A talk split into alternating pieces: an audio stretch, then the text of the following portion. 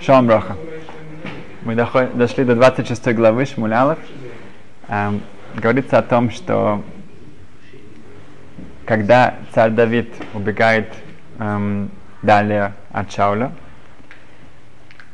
то когда он находится вместе, там, где живут Зифим, они доносят о том, что эм, царь Давид находится там, и Шауль берет опять же 3000 солдат и направляется на погоню за царь Давидом.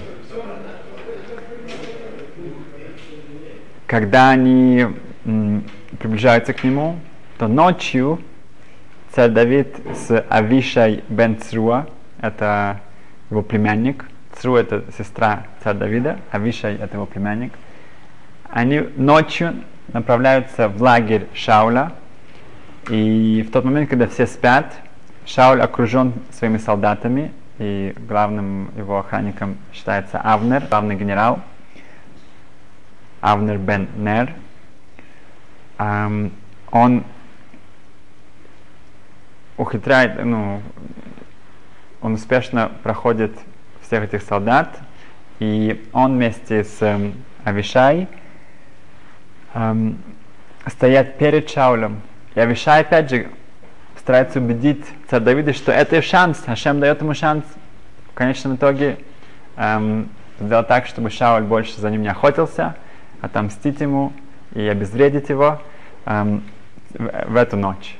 Э, царь Давид категорически эм, отказывается нанести какой-то эм, какой-то ущерб, ран Шаулю, потому что он Машех Хашем, он был помазан Всевышним. Эм, он, что он, он говорит эм, эм, Авишаю, что они возьмут его копье и его кли, его сосуд с водой, который стоит там, может быть, не Ядаем, э, и, и потом они уходят. Интересно, что Радак отмечает, что потом сказано, что э, царь Давид сам берет это копье, которое находится прямо вместе, э, около Шауля головы. Потому что он не доверяет Авишаю, он не доверяет ему, что он ну, сможет себя сдержать, поэтому он сам берет это, э, э, ну, забирает это у Шауля. Потом они уходят, на следующее утро они эм, эм, даже ну, до утра еще, эм, они отмечают, эм, царь Давид обращается эм, громко, он кричит, эм, когда он находится на безопасной дистанции от Шауля, э, он бу- разбужает, ну, будет их. Авнер говорит, что кто, кто, э, кто это осмелился будить царя, Э, царь Давид ему отвечает наоборот. Кто это осмелился, кто вообще, эм, тот, кто не может охранять царя ночью, тот должен караться смерти. Он показывает им копье и этот сосуд с водой, который был около Шауля, и он показывает им, что у него он, ночью он был там, у него была возможность э, убить царя, и все эти, а, те его охранники, которые э, ну, не следили за этим, они караются смертью. Эм, э, Нет, в конечном итоге нет. Ам, м,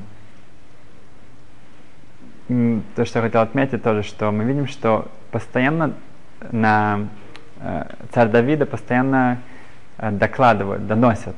Да, это Доик, это тоже вот эти Зифим. Сказано, что когда царь Давид сам ходил на войны, то люди погибали.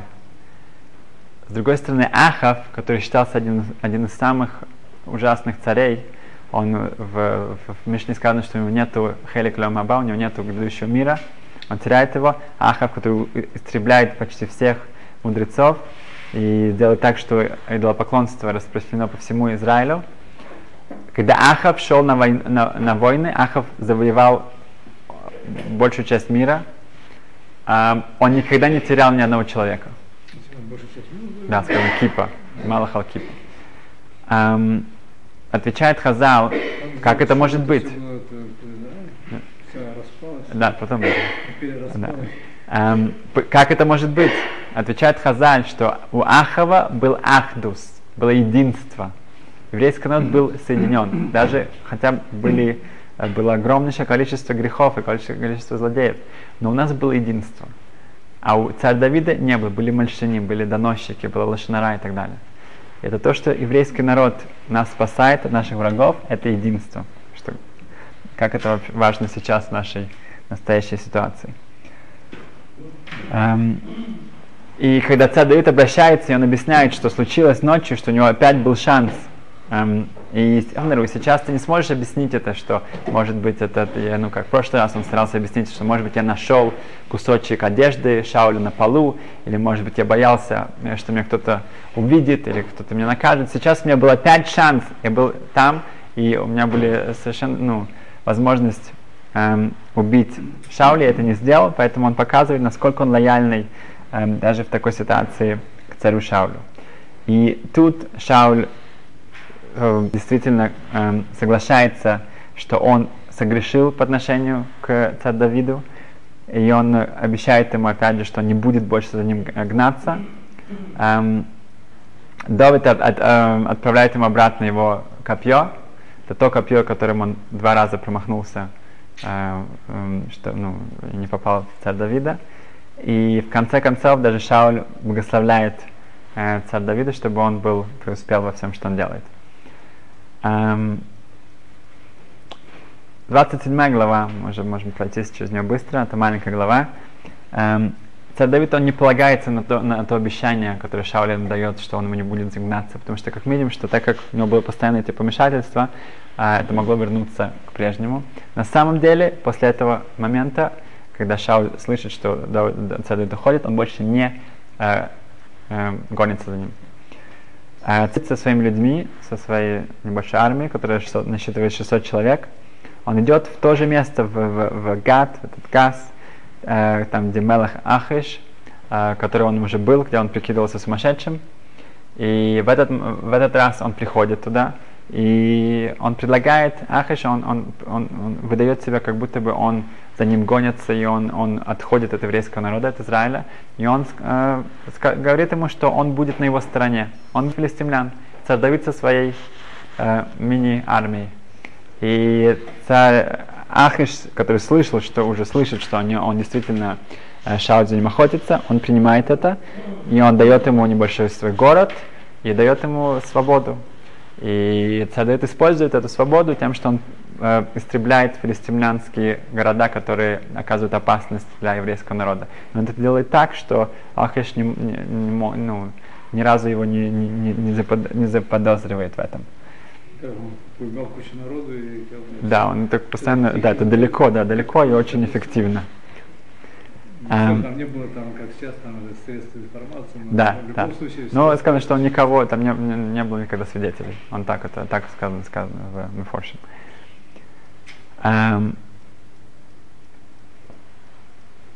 значит, мы видим здесь, что, что Шауль сам, видя поведение царя Давида, он, он, он, он соглашается, что действительно он не прав, и что царь Давид прав, и даже благословляет его в конце концов.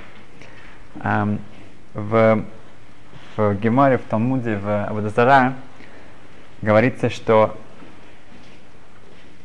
в, в конце врем, времен, ну, в, в, когда уже после прихода Машеха будет большой суд, и там такие люди, как, как, как, как Билам и другие э, лидеры э, еврейских народов, да, евреев, а, они будут свидетельствовать о правильности еврейского народа.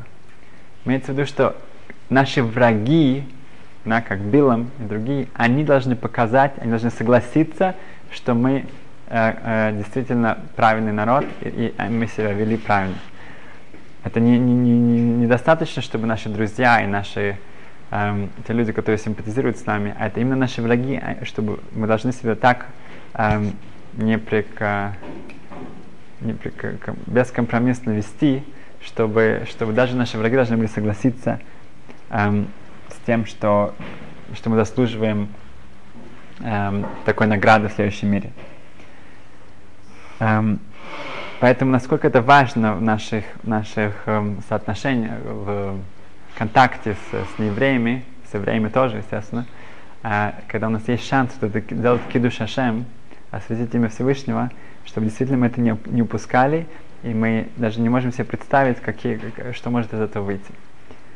Эм, так, маленькие вещи. Рубяков Камнецкий, эм, о нем известно, что когда он был мальчиком в Минске, то один раз, когда ему нужно было послать несколько писем, то почтальон, он, он заплатил за, за, за эти услуги и, э, и он получил сдачу.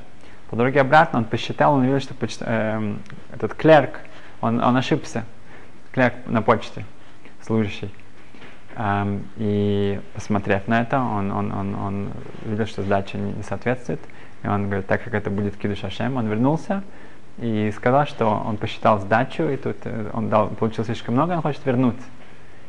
И этот служащий был в шоке. Он говорит, я здесь уже 20 лет работаю, еще ни разу никто мне не вернул сдачу. Я знаю, что я ошибался множество раз. И это на него настолько произвело впечатление, сказано, что он во время войны прятал себя евреев. Он сам сказал, что вот это, как поведение евреев ну, в таких вещах, в, в такой иски, такой, как ну, дискретность такая, это на него повлияло, что он спас жизни людей. Um, есть потрясающая история про uh, одного раввина в Онтарио, я, к сожалению, забыл все даты, все детали дома, но в 20-х годах Э, уже ну, в конце 20-х годов. Есть небольшой город в, в Канаде, Онтарио, и там была еврейская община, ортодоксальная еврейская община. Она была не очень большая, но эм, эм, раввин, который был еще такой ну, пожилой европейский раввин оттуда, он эм, начал понимать, что их здание, здание ортодоксальной общины, оно было очень простое, очень такое, ну, немножко уже старомодное, разваливающееся. И если он хочет как-то преуспеть, чтобы община тоже не развалилась, ему надо что-то делать, потому что у э, реформаторов и у консервативных движений в городе у них были огромнейшие красивые здания, и это возможно, что молод, молодежь особенно, это может, он, он, он может потерять их. Поэтому у него не было выбора, и э, ну, чтобы построить здание, чтобы получить место, здание, нужно будет брать суду в банке. Он отправился, он сделал себе ну, встречу, это банк, да, 30-х годах. Да. Это было как раз после вот этого ну, э, кризиса финансового. И он приходит в банк, э, такой, ну, небольшого роста, такой, ну, европейский раввин с, с шляпой, с бородой. Эм, выходит к нему один из главных менеджеров банка, это я помню, мистер Эйни его зовут. Мистер Эйни подходит ему, здоровается, очень приветливо его принимает и говорит, что давайте садимся, я, я, чем я могу вам помочь. И Равин начинает очень как-то так, ну, осторожно объяснять, что еврейская община, он именно не хочет говорить, что это ортодоксальная община, потому что, может быть, это известно, что у них нету таких больших сумм, нет таких больших денег, нужно новое здание для, для общины, для синагоги. А, Местоение спрашивает его уточнить, какое еврейское общение. Но он, он объясняет, что еврейское религиозное общение, которое, говорит, какое, религи... какое из них. И тут уже нет, нет выбора, говорит, ортодоксальное общение Онтарио нужно построить здание, и нам нужно суда 150 тысяч долларов. И тут пауза. Мистер Эйни э, смотрит внимательно на, на, на этого равина и с, э, с э, слезами на глазах он, он ему отвечает следующее. Говорит, когда вы вошли в это здание банка, то я вспомнил, что, что, что в моей семье произошло 20 лет назад. 20 лет назад я был подростком. А, говорит, что их, наш дом был большой пожар, наш дом сгорел. И не только это, там его отец э, погиб при пожаре. И его мама была вдовой, у него были несколько, ну, две, да, две сестры и брат, и они жили в небольшом городке. Э, и в этом городке был магазин. И в этом магазине в то времена были, было все. Там была тоже еда, и там была какая-то одежда. И там, эм, это был такой э, ну, общий магазин. Этот общий магазин, дома у меня написано его имя, принадлежал, допустим, Рабшимшин Менделович. Рабшимшин Менделович говорит, что как вот я его помню, он очень был похож на вас. Он тоже был ортодоксальный еврей, тоже был с бородой, он тоже ходил в шляпе. И через пару эм, дней после этой, этой нашей трагедии он пришел к нам, и он сказал моей маме, это, это ну, не еврейская семья. Ну, не, не, не. И он сказал моей маме так, говорит, что миссис Эйни, все время, пока этот магазин будет находиться в моем распоряжении, ну, подо мной, вы должны знать, что всегда, когда вам нужна будет еда, вы можете приходить, я не буду спрашивать из никаких денег за это. Если захотите заплатить, пожалуйста, но если нет, вы всегда можете знать, у вас всегда будет еда. Миссис Эйни, если вашей семье нужна будет одежда, вы должны знать, что вы всегда можете получить эту одежду, вы никогда не должны будете за нее платить. Говорит, это были очень тяжелые времена. И говорит, его, его семья это действительно спасло их э, э, после этой катастрофы, которая у них была. И говорит, через некоторое время он пошел в университет, он закончил его, и он получил хорошее образование, он стал менеджером в банке. Он говорит, я всегда хотел что-то сделать обратно, как-то вернуть это. Что-то, что-то сделать. Когда вы вошли в этот банк, я почувствовал, может быть, сейчас этот момент. И мистер Эйни действительно сделал все максимальные усилия, хотя это было ну, практически нереально. Они получили это суд, они построили очень красивую синагогу человек, который рассказывает эту историю, он... Как они отдавали? Она потом дали, да, потихоньку. Эм, он, он, эм, он сам, раска... ну, кто-то рассказывает историю, он сам директор школы в Нью-Йорке, э, ну, под Нью-Йорком, где, где учатся 300, эм, 300 человек еврейской молодежи. И он говорит, что он вырос в Онтарио, и если бы не эта община, которая вот это новый комплекс, неизвестно, что бы с ним было. И мы понимаем, что когда этот Пшимшин Манделович, он поднимается, поднялся через 120 лет туда, он увидит потрясающую э, награду за, за, за, за людей, за, за города и за, за школы, которые он никогда от них не слышал, никогда их не видел. Почему? Потому что он сделал Кидуш Ашем. Эм, я сейчас только что вернулся с Шивы, с траурной Шивы. К сожалению, мой хороший друг Александр Литвин, он в прошлый четверг эм, были похороны. Это были первые похороны. Первые похороны, которые я, я видел, чтобы мальчик, его сын, которому, по-моему, еще нету пяти лет, чтобы он говорил кадыш.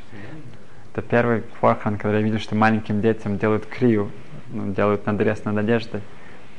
И сейчас, когда я был на Шиве, у них дома был, был, был Мариф, и тоже там с ним был один, один, один мужчина, и он с ним говорил слова Кадыша, и он, он сказал Кадыш, и все отвечали Аминь. Эм, на этих по похорон, похоронах да. На этих похоронах была, кроме этого, еще одна вещь, которую я никогда не видел. Когда перед тем, как тело опустили вниз, то Хевра Кадыша, вот это вот, ну, было 8 человек, которые э, делали эти похороны, такие рушалми люди. И они положили это тело на землю, и они стали, стали вокруг, держась руками, э, и как хоровод обходили, по-моему, семь раз, и говорили Тагилим. Держали за руки, как хоровод. Никогда еще, я тоже никогда еще не видел такого. Они вот так вот ходили семь раз, это ну, как бы все люди, которые были там, было, было очень много людей, а все смотрели на это, да, действительно это было ну, новинка для всех. Похоронили? Харазейсим, Масляная, Масляная гора. Um, около 30 уже, может быть, больше лет назад, Рав Шнеур Котлер, это, это Рош-ешива Лейквуд в Америке. Рав Аарон Котлер, он открыл ешиву, у него было наверное, человек 200. Рав Шнеур Котлер, который его сын, он продолжил эту ешиву, у него дошло, наверное, до двух тысяч человек. Сейчас его внук, его, ну, его сын Рав Малкиэль Котлер, там уже семь тысяч человек учатся, это самая большая ишива в мире. в Лейквуд есть это, ну, Лейквуд это в, в Нью-Джерси, в Америке. У Репшнера Котлера был сын Рэп Мейер. До Нью-Йорка 45 минут, час, да. А Репшнера был сын Рэп Мейер, и он женился, и он, у него были дети, и он заболел и, и скончался. Во время Шивы, во время, когда ну, Шнаката сидел Шивы в трау, трауре, то он сидел в углу, он, его нельзя было утешить. Ну, это который все начал там. Да, это Рапшной его сын. А кто? Рапшной Котлер его сын. Рапшнер Котлер. Его сын, а кто умер? Рабмейр, один из его сыновей. Но сейчас Один из сыновей Да. это Ра- Ра- Рав Шнеур Котлер, точно. То есть внук э, Ра- Рав Аарон Котлер, точно. Ну и он был вне утешения, его невозможно было утешить. Все приходили, он сидел молча, ни- практически не реагировал ни на кого. Приехал Блужевер Ребе. Блужевер Ребе это очень известный Ребе, который прошел Холокост, он был Бухенвальд, его фаши, ну, фашисты постоянно его проси- ну, старались его как-то эм, эм, сломать, сломить им это никогда не удалось. Он приехал в Америку, он очень много еще построил там. Блужевер Ребе приехал, все, все разошлись, он сел рядом с Рав Шнеур Котлер. Рав Шнеур Котлер сидел, он не обращал внимания. Блужевер Ребе обратился к нему, он сказал, что Рош-ешива, я вам завидую. Так он сказал Рош-ешива, я вам завидую. На такие слова практически Шнеур Котлер, он думал, что он ослышался, наверное, он практически не отреагировал. Блужевый объяснил, говорит, я вам завидую, потому что у меня, он сказал, что у него была дочь. Эта дочь, она была, он, он, он очень любил, она, и во время войны она погибла. Ее забрали у него, и она погибла. Говорит, он не знает, где она похоронена. Говорит, он не знает, когда она умерла. У нее не было семьи, у нее не было детей. Похоронена на еврейском щите. Вы знаете, когда он умер. Вы знаете, когда говорит Кадыш. Вы знаете все это. Поэтому он закончил. Решива, я вам завидую. Он сказал Хамаком Нахнасхем, он сказал эту фразу, которую говорят, чтобы утешить, встал и ушел. После Шивы Пшнакотля позвонил Блажуэбу и сказал, что вы меня утешили. Что даже на самые ужасные вещи, на самые, мы, которые вещи мы не можем, мы можем посмотреть на них по-другому. Этот, как, можно сказать, почти как танец, этот хоровод вокруг этого, это было какое-то такое чувство, какое-то, какое-то единство еврейского народа. Они держали за руки и вот так вот обходили, говорили Таилим э, много-много раз. Они держали за руки, обходили его, обходили вокруг рота, так вот одним кругом. Эм, показывает еврейский народ, Ам Исраэл Хай. Еврейский народ будет продолжать, он будет жить. И это ужасная трагедия для семьи, но действительно он оставил детей, он оставил такую хорошую семью. Три, де- трое детей, и через пару дней будет больше. Эм, и наша, Самый старший мальчик 4 года. э, нет, дочке 7, и потом мальчику почти 5. И еще есть одна маленькая девочка, и, и уже жена в девятом месяце. Эм, и в нашем, на- что мы можем сделать, мы можем постараться что-то от него самого Александра выучить, а и помочь этой семье, если кто-то какие-то есть э, ну, возможности у людей, мы это наш, наш шанс помочь этой семье. Это можно сделать на странице Толдот и Ширун, это можете сделать, э, можете написать на, на наш email, это 26 goldman at gmail.com. Каждый человек может сделать что-то, э, это будет Лилу Нишмас, и Беза Сашем, чтобы были у нас только хорошие новости.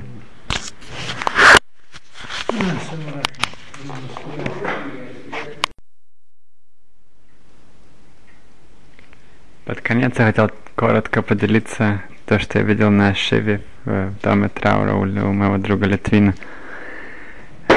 Дом был полон людей, там 15 мужчин пришло на молиться Малев. Соседи принесли еду. Было множество женщин, которые сидели с э, вдовой, которая очень-очень сильно себя показывает в такой ситуации. Эм, другие друзья принесли, при- ухаживают за детьми. Одна женщина сделала для них ванну, другая одела им пиджаму. И так весь дом, весь дом полон людей, все стараются утешить, стараются помочь. И то, что я, были мои впечатления тоже на, на похоронах, эти хевры кадыши, которые э, друг друга держат руками, ходит вокруг, вокруг э, Александра, и это показывает единство нашего еврейского народа. Это показывает, что мы всегда идем дальше, мы всегда никогда не сдаемся.